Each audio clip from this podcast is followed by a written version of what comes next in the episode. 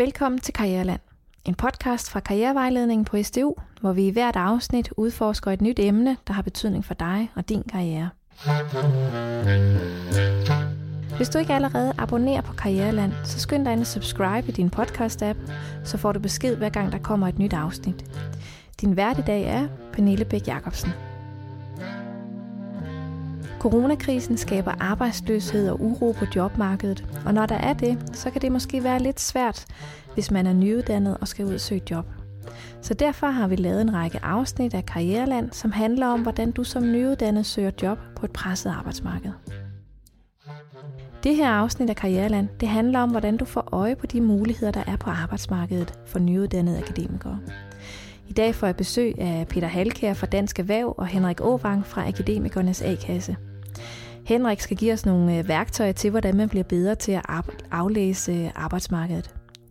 Men jeg taler først med Peter Halkjær, og han er arbejdsmarkedschef i Dansk Erhverv og fokus på arbejdsmarked og uddannelse, og skal give os et overblik over, hvordan mulighederne er på det danske arbejdsmarked lige nu. Velkommen til dig, Peter. Tak. Hvad laver Dansk Erhverv egentlig? Jeg tror, der er måske nogle af vores lyttere, der sidder og tænker, hvorfor delen har vi egentlig øh, trukket Peter ind fra Dansk Erhverv? Øh, hvorfor er Dansk Erhverv relevant for akademikere? Dansk Erhverv er en, er en arbejdsgiverorganisation, som har et kæmpe spænd af brancher øh, blandt medlemmerne øh, og repræsenterer i størrelsesordenen treogtyve tusind øh, virksomheder, så vidt jeg husker. Og man kan sige, at vores brancher de efterspørger rigtig mange akademikere. Så I har en god finger på pulsen på lige præcis, hvad det er, der sker derude? Det burde vi have. I Karriereland, der starter vi jo altid med en påstand. Og du skal ikke snydes for sådan en, så, øh, så jeg har taget en med til dig i dag også. Der er ingen muligheder for nyuddannede akademikere på det danske arbejdsmarked lige nu. Hvad siger du til det? Det er heldigvis ikke så sort billedet ser ud. Det er glad for, du siger. Det ændrer ikke på, at udgangspunktet før ellevte marts for at søge job var, var markant bedre, og der var færre til at konkurrere om de ledige stillinger, som bliver slået op.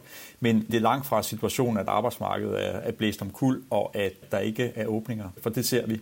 Størstedelen af arbejdsmarkedet er faktisk intakt, selvom man skulle tro, at det måske så knap så, så lovende ud, når man kigger på, på nyheder og læser om, om hjælpepakker og virksomheder, der går konkurs. Det bringer mig måske lidt videre til mit næste spørgsmål, for hvordan går det egentlig med de danske virksomheder? Kan du prøve at tegne et, et kort oprids? Generelt er, er alle virksomheder berørt på forskellige lederkanter af, af det her negativt, men nogle er jo, er jo mere end andre berørte, og det er jo luftfart, transport, hotel og restauration. Turisme er, er rigtig, rigtig hårdt ramt, og så ser vi så nogle følgevirkninger, fordi der også er andre dele af arbejdsmarkedet og, og virksomhederne, som er helt eller delvis lukket ned. Nogle kan ikke skaffe, hvad de har, har brug for til, til deres lager og til deres produktion, og andre virksomheder oplever, at sporten er, er væk, og de ikke kan, mm. kan få afsat deres varer osv. Så de brancher, som er, er hårdt ramt, jamen de sender så også bølger videre til, til andre brancher, som er knap så hårdt ramt. Men hvad, hvilke, hvilke brancher eller hvilke funktioner er så i vækst? Hvis vi kigger beskæftigelse, så er den del af arbejdsmarkedet, som, som er, er mest skærmet af i forhold til den aktuelle krise, det er den offentlige sektor. Og det er i særdeleshed sundhedsvæsenet. Og det siger jo næsten lidt sig selv, at der har man den, den fornødne finansiering til at holde driften kørende og en, en efterspørgsel, som er uændret og måske endda stigende på nogle områder. Ja. Detailhandlen har heller ikke været berørt, hvis vi bevæger os over i, i, i den øh, private sektor.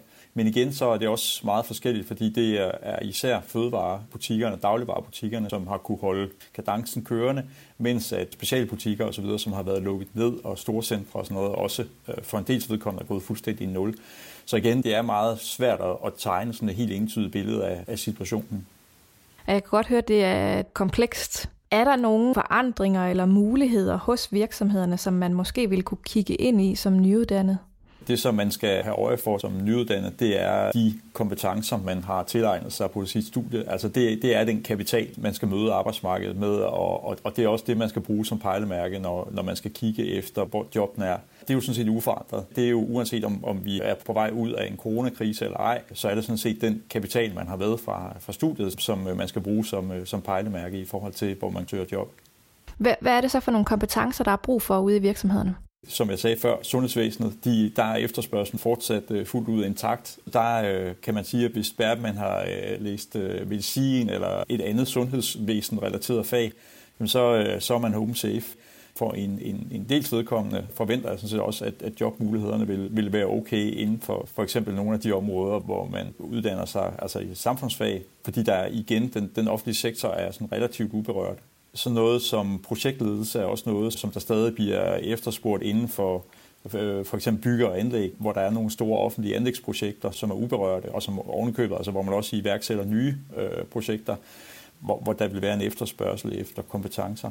Ja. Altså udgangspunktet er jo også, øh, og det har det jo sådan set været hele tiden, at der er nogle uddannelser, som øh, det er lettere at bruge som springbræt for at få et job, når man øh, er øh, dimitterer fra, fra en øh, lang videregående uddannelse, end, øh, end, end andre. De udfordringer er jo stadigvæk gældende, uanset om, igen, om vi står på den anden side af en, af en forhåbentlig om, om en coronakrise eller, eller ej. Mm, ja, så man kan sige, de, de uddannelser, hvor det, hvor det ikke lige er, er typisk, at man går ud og får et, et job to uger efter, man er dimitteret, altså der er situationen jo ikke uændret for dem. Altså det er stadigvæk noget med at skulle, skulle gøre et godt stykke arbejde for at få, få sit første job. Ja, og, og hvor man også øh, må indstille sig på, at, at vejen til det første job kan være lidt længere, og det kan være, at man skal zigzagge lidt i sin søgning, altså hvor det kan godt være, at drømmejobbet ikke lige er det første, man lander, men at så finder man måske en vej ind øh, indirekte, og, og får så alligevel bragt sine kompetencer i spil, men bare på en anden måde, end man måske lige havde forestillet sig. Ja, at man er åben for forskellige muligheder. Du sagde sidste gang, at vi talte sammen, at Dansk Erhverv har lavet en, en survey, hvor de har spurgt danske virksomheder om, hvad de, hvad de vægter højt blandt nyuddannede. Kunne du, øh, kunne du tænke dig lige at uddybe det en lille smule? Hvad er det for nogle øh, kompetencer, de, øh, de vægter højt? Det her med at kunne udvise selvstændighed, det er noget, som, øh, som virksomhederne de lægger stor vægt på. Det er jo også, altså, når man øh, præsenterer sig selv enten til en, en samtale eller i en ansøgning, så udviser man jo også en form for, for selvstændighed i, i den måde, man søger på. Det er jo i hvert fald vigtigt at, at, at have i, i baghovedet. Ja. Derudover det her med at, at have en forståelse for, hvad der er virksomhedens behov, det er ret afgørende. Det, som man som, som studerende måske er, er, og, og som nyuddannet er, er, er helt begejstret for, det er at fortælle om alt det, man, har, man kan og har lært osv. Og der kan man i, i den begejstring godt komme til at glemme, jamen, hvad, hvad er det egentlig, virksomheden har brug for? Ja. Og så er, er det der med, med engagement, det er altså også key, og det, det er måske lidt indlysende, men man kan godt glemme det i, i den der situation, hvor, øh, hvor man står som, som jobsøger for et stort arbejdsmarked med en masse muligheder. Ja, så øh, hvis jeg lige ridser op igen, ikke? Altså, så er der nogle basiskompetencer, altså ens faglighed skal være, skal være i orden, ja. øh, og så bliver der ellers vægtet øh, selvstændighed, øh, ens evne til at sætte sig ind i, i virksomhedens sted, og så engagement eller motivation for, for det sted, man nu søger. Ikke? Har du, øh, har du mulighed for at sige noget om, hvordan jobmarkedet for akademikere ser ud sådan, at lige nu og måske også i fremtiden? Hvordan det ser ud specifikt for akademikere, det har vi jo lidt til gode at finde ud af. I forhold til at, at tage sådan en, en pejling på situationen på arbejdsmarkedet helt overordnet, så kan man sige, at søgeaktiviteten, virksomhedernes øh, søgning af nyopslåede stillinger, den er relativt intakt, øh, også sammenlignet med, med før corona. Det er sådan, at, at hvis vi sammenligner med, med niveauet i samme periode fra marts til udgangen af, af, af maj, mm. så er niveauet af nyopslåede stillinger, det svarer cirka til tre fjerdedel af, hvad vi så samme periode sidste okay. år. Og sidste år var et relativt højt niveau. Det er også derfor, jeg siger, at arbejdsmarkedet ikke er slået omkuld, men altså, der er et relativt højt øh, rekrutteringsniveau stadigvæk. Der, hvor situationen så har, har forandret sig, måske det, det værre sammenlignet med, med, med sidste år, som markant værre, det er det her med, at gruppen af, af ledige, hvor vi forventer, er, er vokset. Så det vil sige, at der, der er flere ansøgere til lidt mindre udbud af, øh, af nyopslåede stillinger. Ja, der er flere konkurrenter om jobbet, ja. Og, og det er jo så på det overordnede niveau, så hvordan det så kommer til at se ud for, for akademikerne øh, som sådan, det er lidt svært at, at sige noget om på nuværende tidspunkt, også fordi at øh, vi er sådan set ikke landet nu, vi har ikke, vi har ikke set øh, følgevirkningerne af, øh, af den coronakrise, som er forhåbentlig ved at drive over nu. Ja. Øh, den har vi ikke set fuldt ud endnu, fordi der er sådan en, en forsinkelse i ledigheden, fordi mange har øh, opsigelsesvarsler på øh, tre måneder eller, eller derover. Mm. Så det vil sige, der, der er rigtig mange, som er sagt op på nuværende tidspunkt, men de er ikke ramt øh, A-kasserne, de er ikke ramt øh, jobcentrene. Nej, vi kan ikke mærke dem endnu, fordi de har ikke meldt sig ledige endnu. Men, men jeg mener, der er, der er grund til at, at, at være altså sådan relativt optimistisk og have en, en forhåbning om, at, at jobmarkedet det, det, det, vil, det vil rette sig igen inden for, for altså en relativt overskuelig fremtid. Ja. Hvad, hvad er relativt overskuelig fremtid? Ja, men det, men det, det er jo, altså grund, grund til, at jeg pakker det sådan ind, det er jo fordi, at, at det ville være dumt at sige noget mere konkret, og øh, netop fordi det er så usikkert lige nu, ikke? Det er gæt, ja. Ja. Hvis vi kan kode det ned til at sige mavefornemmelse, så mavefornemmelsen, at, at der, der burde være grundlag for, at, at arbejdsmarkedet det kunne, kunne rette sig, og at vi måske, mm. ja, jeg tør ikke sige, altså ved udgangen af, af næste år, så, så er vi måske tilbage i, i nærheden af det, øh, vi så før coronakrisen. Men igen, det kan kun være en mavefornemmelse. Ej, vi skal nok lade være med sådan at, øh, at skrive dig op for det, Peter. Ja, men det, det, det man jo lige skal huske, det er jo, at, at der var et meget højt kapacitetspres på, på arbejdsmarkedet uh, umiddelbart før ja. vi, vi ramte den her krise. Og i sidste år, der, der, der, var, der stod vi i en situation, hvor der var tres tusind stillinger, som ikke blev besat, fordi der ikke var kvalificerede ansøgere til, til de pågældende stillinger. Det er jo også et, et, et relativt øh, højt øh, aktivitetsniveau og kapacitetspres, man sammenligner med, når man sammenligner situationen i år med, med, øh, med den, der var sidste år. Mm. Det er ikke sådan, at vi kan sige, at der, der slet ikke venter udfordringer nu for, for dem, der dimitterer de, de kommende måneder, øh, og måske også det, det kommende års tid frem. Men det er ikke det samme som at sige, at, at situationen og, og den hypotese, som var udgangspunktet for, for interviewet her, at, at det bare er fuldstændig sort, og der slet ikke er nogen muligheder. Der, det, det er langt fra der, vi er. Det synes jeg faktisk er et ret godt udgangspunkt også at gå ud af det her interview med. Altså en vis form for optimisme og, øh, og at det skal nok gå. Altså så, så slemt er det måske heller ikke. Er det sådan rigtigt forstået? Ja. Det synes jeg, at det er der, hvor, hvor vi ser, at arbejdsmarkedet er på, vind, på vej hen endnu. Det er, at øh, ja. vi forhåbentlig ikke er blevet øh, ramt hårdere, inden at øh, det her det kan, det kan rejse sig igen relativt øh, hurtigt. Hvis nu du skulle give sådan øh, tre gode råd til, hvordan man som ledig nyuddannet får øje på de muligheder, der findes på det danske arbejdsmarked, hvad, hvad skal man så gøre? Ja, altså først og fremmest så, så mener jeg, at man skal tage afsæt i, i sine kompetencer, fordi det er jo, det er det, man har at, at byde ind med. Hvis man øh, har opnået noget, noget studierelevant erhvervserfaring på en eller anden måde, står man altså også markant bedre, fordi så har man jo både haft lejlighed til at få indblik i, jamen, hvad, hvad, hvad, hvad er det for nogle opgaver, jeg kan løse? Ja. Hvad, hvad er det, virksomhedernes øh, behov er? Og have, og have det i fokus. Det, det må være råd et og så råd to. ja, slået, slået godt sammen, ja. ja, ja, men de hænger, de hænger uløseligt sammen. Ikke? Mm. Og så is i maven. Det nytter ikke noget at, at, at sige, at øh, hov, nu, er, nu er det hele øh, håbløst, og at der ikke er nogen, nogen jobmuligheder, fordi det er der. Altså, når, når der er så stor en volumen på nuværende tidspunkt i forhold til, til nyopslåede stillinger, så er der også grund til både at sige, at jobmulighederne er relativt gode allerede, altså på nuværende tidspunkt, mm. men også, at vi forhåbentlig kommer til at se, at den aktivitet, den vokser.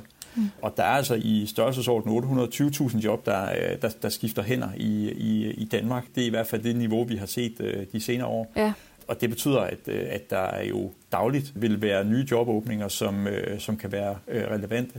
Det var, det var de tre råd, altså noget med at tage afsæt i dine, dine kompetencer øh, og sætte det sammen med, med virksomhedens behov, og så have is i maven, det skal nok gå. Ja. Godt, Peter. Jamen, det var, øh, det var, det var jo masser af gode øh, guldkorn, der kom fra dig i dag. Øh, tak, fordi du havde lyst til at være med. Selv tak, det var spændende.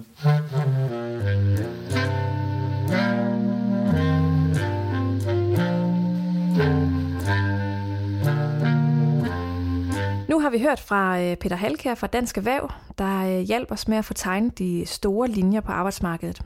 Nu skal vi tale med Henrik Aavang, der er chefkarrierekonsulent hos Akademikernes A-kasse. Og han beskæftiger sig med individuel rådgivning og workshops og hjælper nyuddannede og almindelige ledige akademikere. Han har blandt andet en baggrund som rekrutteringskonsulent, så han har erfaring fra begge sider af bordet og er den helt rigtige at have med i dag. Og øh, i dag skal han blandt andet hjælpe os med at få nogle konkrete råd eller værktøjer til, hvordan man kan øve sig i at aflæse arbejdsmarkedet. Så velkommen til dig, Henrik. Tusind tak. Inden vi starter, så kunne jeg egentlig godt tænke mig lige at høre, øh, hvad du siger til den her påstand. Der er ingen muligheder for nyuddannede akademikere på det arbejdsmarked, vi har lige nu. Ja, øh, det er jo naturligvis en påstand, som jeg bestemt ikke er enig i. Øh, man kan sige, i, i de tider, vi lever i med coronakrisen, så, så kræver det en omstilling af, af rigtig mange virksomheder, både i den offentlige og den private sektor.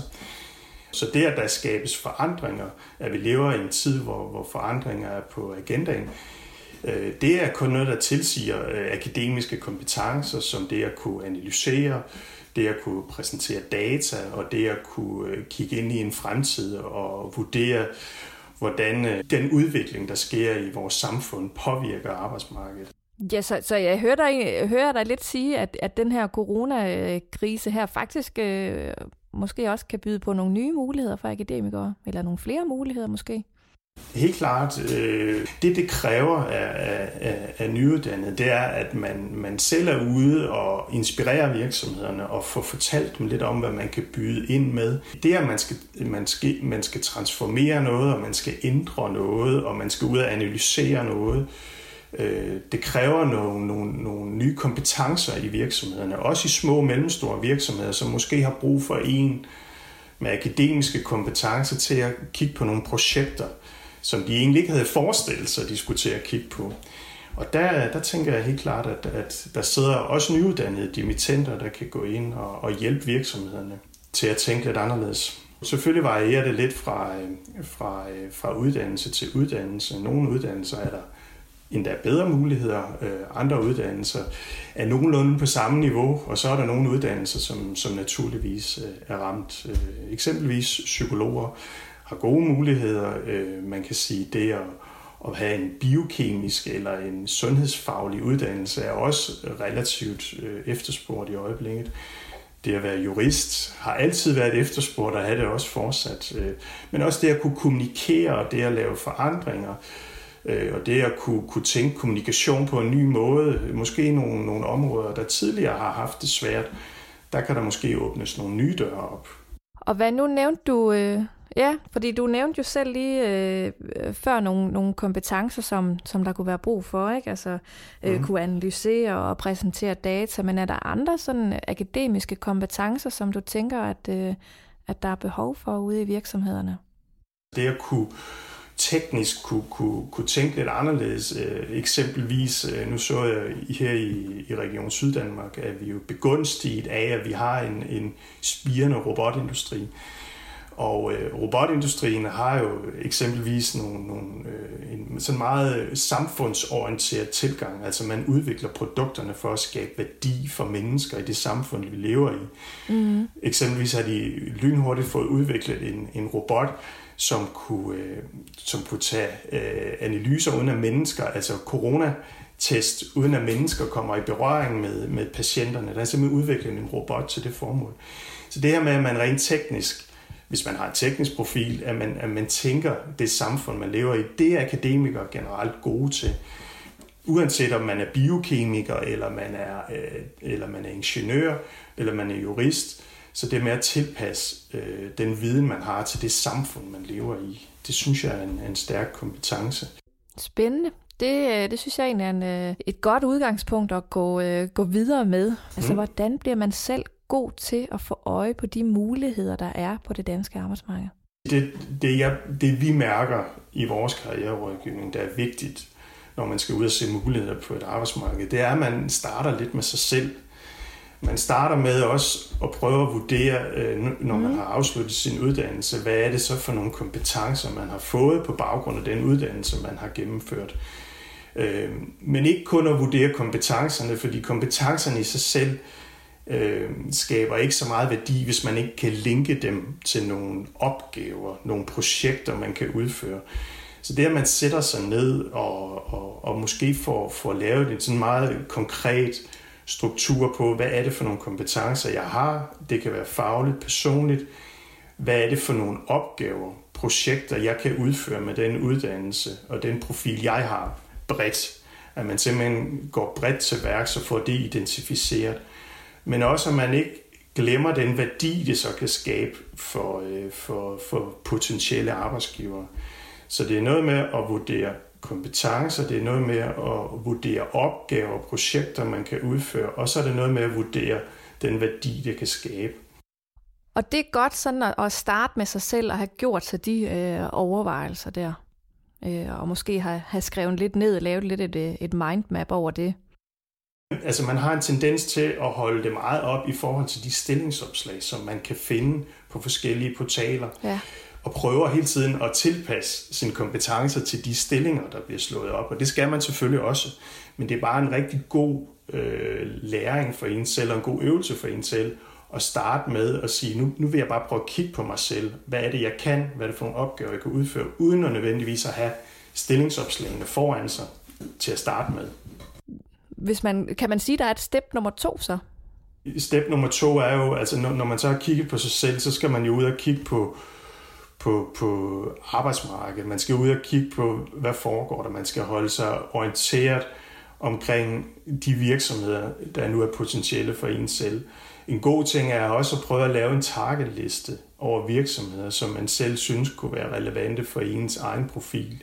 Og, og det er faktisk også et råd, vi har hørt før i en af vores andre afsnit, det med altså øh, få skrevet sådan tyve virksomheder ned, som, øh, som man godt kunne tænke sig at arbejde i. Øh, er det lidt det samme, du også tænker? Ja, bestemt. Det kan man jo gøre på mange måder. Man kan følge dem på LinkedIn. LinkedIn er jo et godt medie til også at gå ud og, og lave noget research på jamen, øh, personer med den uddannelse, jeg har taget mm. øh, i de specifikke virksomheder, jeg er interesseret i. Prøv at kigge lidt på dem. Folk er meget behjælpelige, også på LinkedIn, så hvis man tager kontakt, så er der rigtig mange, der egentlig tager det som en anerkendelse, at du har bemærket dem på LinkedIn. Hvad kunne man for eksempel, hvad kunne man for eksempel spørge om? Først og fremmest, så skal man jo connecte på LinkedIn, ikke? Og det kunne jo være, at man bare skrev, jeg vil gerne connecte med dig, fordi du arbejder i en, i en drømmevirksomhed for mig, og jeg kan se, at du har en spændende profil. Mm. Det er de færreste, der vil afvise sådan en connection. Når man så har connectet, så kunne man jo skrive, tak fordi du vil connecte med mig. Det er jeg glad for. Øh, som sagt, du har en, en, en profil, der minder lidt om min. Da du blev færdig, øh, nu er jeg færdig, og, og som sagt drømmer lidt om at arbejde i en virksomhed, som du gør. Jeg vil høre, om jeg måtte ringe til dig på et tidspunkt, for bare lige at få lidt informationer omkring det arbejde, du udfører, og hvordan man måske kunne komme i kontakt med en relevant beslutningstager. Så, så det man jo faktisk gør der, det er at få spurgt den anden og, ja. og få, få dem til at tale en masse. Jeg tror, at mange af vores lyttere tænker, åh, jamen, så skal jeg jo sælge mig selv, ikke også? Eller jeg skal præsentere en masse omkring mig selv. Ja. Øh, og det er jo egentlig ikke lige tilfældet her. Altså nysgerrighed, det at være interesseret i andre mennesker, det at være interesseret i andre virksomheder, er tit og ofte et af de mest afgørende elementer i at få et job i sidste ende. Så nysgerrighed, ja. Ja, som rekrutteringskonsulent har jeg jo oplevet, at det, at man, man er interesseret, og man er nysgerrig, og man gerne vil forstå en virksomhed, eller en person, en profil, det er, det, det er meget mere afgørende, end, end det du selv har bedrevet, og det du har oplevet. Selvfølgelig skal du kunne connecte din egen baggrund med virksomheden, men det at forstå virksomheden og kan lytte til dem, og så kan sætte dig selv ind i den kontekst, som de er i. Så nysgerrighed, oprigtig nysgerrighed, det kommer man rigtig langt med. Og det kunne også være i forbindelse med coronakrisen. Det er ikke forkert at tage fat i mennesker for at høre, hvordan har det her påvirket? Jeg, jeg følger lidt med, men der, der er forskellige signaler. Jeg skal bare lige høre, hvad, hvad, hvordan oplever I de her tider i øjeblikket? Og er det måske sådan lidt step nummer tre? Ja, det kan man sige, og man kan sige, det der med at gøre sit, sit forarbejde og, og kende sin egen profil, og hvad det er for nogle opgaver, man kan løse, det er at finde ud af, hvad er det for nogle virksomheder, jeg gerne vil følge, måske hvad er det for nogle personer, jeg gerne vil følge lidt, og hvem kunne jeg godt tænke mig at komme i dialog med. Så er næste step, det er jo at gøre det. Altså det er jo at prøve, nu, nu bliver ordet kaffemøder jo anvendt i udpræget grad. Ja. Men, men, men det er jo egentlig, altså hvis, hvis man kan sætte sig et mål med, med at få et møde, og et kaffemøde er jo ikke nødvendigvis noget, der skal foregå fysisk. Men det, der kan være en lille smule, hvis vi skal bruge ordet arrogant, det er, at man, at man tror, man ved, hvad det er for en værdi, man kan skabe for en virksomhed, før man har været i dialog med den. Så det optimale, det er jo, at du får en dialog med en virksomhed og siger tusind tak for de her informationer, du har givet mig. Det har givet mig et meget bedre perspektiv på jeres virksomhed og jeres nuværende situation. Jeg vil tillade mig lige at lave en kort mail til dig, hvor jeg kan skrive lidt omkring, hvordan jeg eventuelt kunne hjælpe jer i jeres nuværende situation, og hvilken værdi jeg kunne skabe for jer. Det er jo det optimale, at man har indhentet noget information, man har brugt den information, man har modtaget, og så derefter, så går man målrettet til værks. Jeg kan jo helt, jeg kan jo helt godt følge øh, hele den her rejse her. Mm. Men der, hvor, hvor jeg måske oplever nogle gange, at det kan være lidt svært, det er jo faktisk at finde på det der. Ja. Øh, hvad er det for en værdi, eller øh, hvordan kunne jeg lige se, at jeg kunne bidrage med noget, eller at der overhovedet var nogen, der kunne bidrage ja. med noget her, fordi det ser ud til, at de bare helt mm. øh, har styr på, øh, på, hvordan de gør det. Eller, altså den der, øh, hvordan får man tændt for den mekanisme, der hedder, om det kunne man da også byde ind med. Giver det mening? Ja, men det giver mening, og det er jo et relevant punkt, fordi vi, når vi møder nyuddannede dimittenter, så, så er der jo rigtig mange, der byder ind på de ting, som, som jeg nu kommunikerer, og de kan se, det er det rigtige osv., men, men det er svært, det er meget, meget svært, det der med øh, at, at finde værdien, og hvad er det for noget, hvad er det, jeg kan bidrage med i det hele taget, og have modet til også at ture gå ud øh, og, og præsentere den værdi, som man nu tror på, ikke? Og, og tro på det inderligt. Mm. Det, det kan være vanskeligt, og det er et faktum. Dimittenter har rigtig meget at byde ind med, men de ved det først, når de er i det, fordi der, der mærker man for alvor, hvad det er for en værdi, man kan skabe. Så, så jeg er klart af den opfattelse, at virksomhedspraktik kan være en måde at, at lære sig selv at kende i en praktisk kontekst, og også at få selvtillid og finde ud af, at der er faktisk noget, jeg kan bidrage med. Så jeg tror på, at man, man, det med at komme ud i praktik og komme ud og prøve sig selv af, hvis det ikke i ø, altså det, det optimale er selvfølgelig, at det giver et job, men, men det giver der også noget, noget, noget mulighed for at vurdere netop, hvad er det for en værdi, jeg kan skabe. De rigt, rigtig mange akademikere starter jo med en projektansættelse. Det kan være, at man bliver ansat i et halvt år eller, eller i tre måneder, men, men at man løser en opgave, et projekt, det giver en selvtillid, og dermed står man meget stærkere, når man så skal ud og måske have et mere fast øh, otte til fire job, som, som kommer til at løbe over mange år. Og måske skal man heller ikke være så bange for de der projektansættelser, fordi de lige præcis giver et godt øh, afsæt til at komme videre, eller øh, lære sig selv at kende og få noget selvtillid, øh, prøve nogle ting af. Bestemt. Man, øh, man, er, jo, øh, man er jo ung og... og og uafklaret. Det kan man være i hvert fald. Jeg ved godt, at der også findes unge mennesker, der er meget målrettet naturligvis. Ja. Men, men, men det at lære noget om sig selv, og lære noget om også, hvad man synes, der er spændende, hvad man brænder for. Fordi det med, hvad man brænder for, og det bringer jo også en ret langt. Mm. Så ens kompetencer er selvfølgelig vigtige, men, men det, at man kan mærke, at der er en energi og en naturlig lyst til det her, øh, er jo også ret væsentligt. Og det er jo også noget af det, man lærer i en, i en projektansættelse. Og så vil jeg tilføje ganske kort, i de her coronatider, mm. hvor virksomheden måske sidder, øh, sidder lidt, lidt tungt på pengekassen, og, og man, man er bange for at investere for meget, ikke? Altså det med at gå ind i en ansættelse, som ikke nødvendigvis kræver, at man laver en kontrakt med en dimittent på... på på de næste fire fem år, men man kan se, der kan være noget værdi, og de kan løse nogle opgaver for os i en, i en periode. Den fleksibilitet kan man tilbyde, øh, og, og det, det, det er ret unikt, og, og, og hvis man endda kan tilbyde lidt praktik i en opstartsfase, sådan, så man måske kan lære hinanden at kende, det giver helt klart nogle, øh, nogle muligheder. Ja. Det giver et godt afsæt for et, øh, for et godt samarbejde. Ja, ja. Hvis, hvis jeg lige må vende tilbage til det der med nysgerrighed. Ja. Øhm, oprigtig nysgerrighed. Hvis nu det ikke lige sådan falder naturligt for en, øh, kan du så måske hjælpe det lidt på vej? Hvad er det for nogle tre spørgsmål, som, øh, som vil være helt vildt gode at, at stille, eller have med som udgangspunkt, eller sådan noget? Skal de selvfølgelig tilpasses og justeres og alt sådan noget, ikke? Men, men ja, kunne der være sådan tre spørgsmål? Det er jo også en forberedelse, man, man kan gøre sig selv. Det er jo noget af det, vi sidder og arbejder med, når vi laver karrieresparring, og, f- og så finde spørgsmål. Fordi mange gange, det det drejer sig om, det er også at spørge ind til de opgaver eller projekter, der ligger i skrivebordsskuffen. Fordi rigtig mange virksomheder, specielt i øjeblikket, prioriterer alle deres ressourcer på daglig drift, og det er at tilfredsstille borgeren eller kunden, eller hvad det nu er.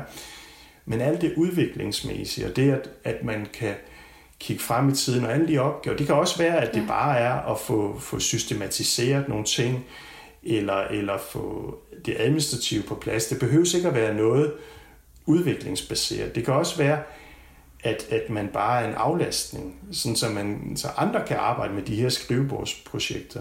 Men apropos spørgsmål, hvis man kan få spurgt ind til, Hvad er det for nogle, nogle opgaver og projekter, som I typisk ikke får løst i dagligdagen på grund af den daglige drift? Hvad er det, der, der ligger nede i den, den her skrivebordsskuffe? Fordi hvis man får fat i det, så har man noget, noget kød på den henvendelse, man så kan lave øh, senere hen. Yeah. Øh, men det kan også være, at, at, at man, man spørger ind til, jamen, hvad er det for nogle opgaver, øh, profiler, som jeg, med den baggrund, jeg har, typisk løser i en, i en virksomhed som jeres.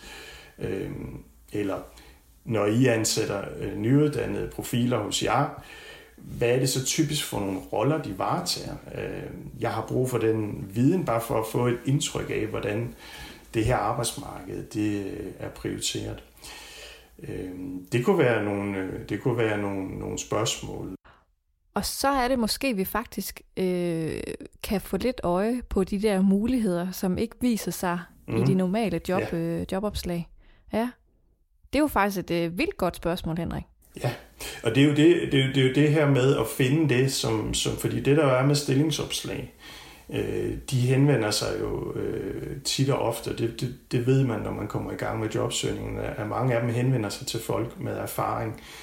Så det at kunne, kunne finde de opgaver, som, som ikke nødvendigvis bliver publiceret via et stillingsopslag, øh, det, er, det er ret væsentligt.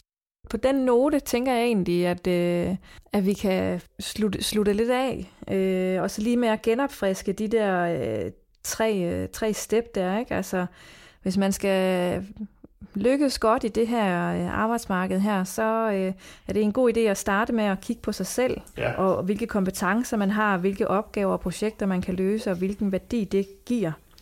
Mm. Øh, så få kigget på arbejdsmarkedet, øh, find mm. eventuelt en række virksomheder, som du synes er interessante, eller funktioner, eller personer, følg dem på LinkedIn. Mm. Og så nummer tre, tag, tag kontakt og få startet en, en dialog med en nysgerrighed, en oprigtig nysgerrighed. Og hold dig orienteret, hold dig orienteret på, jamen det kan jo, man kan også bruge virksomhedsdatabaser til at mm. fremsøge virksomheder, der er interessante for en selv, man Man kan følge med i medierne, men hvad foregår der? Og på LinkedIn, når man følger virksomhederne, så ligger de opslag op, ikke? Så, så der, der er gode muligheder for, for den del af det her, bestemt. Det, det lyder rigtig godt. Tak fordi du havde lyst til at være med, Henrik, og tak for alle de gode øh, råd, du er kommet med i dag. Det var så let. Det var en fornøjelse. Det var godt.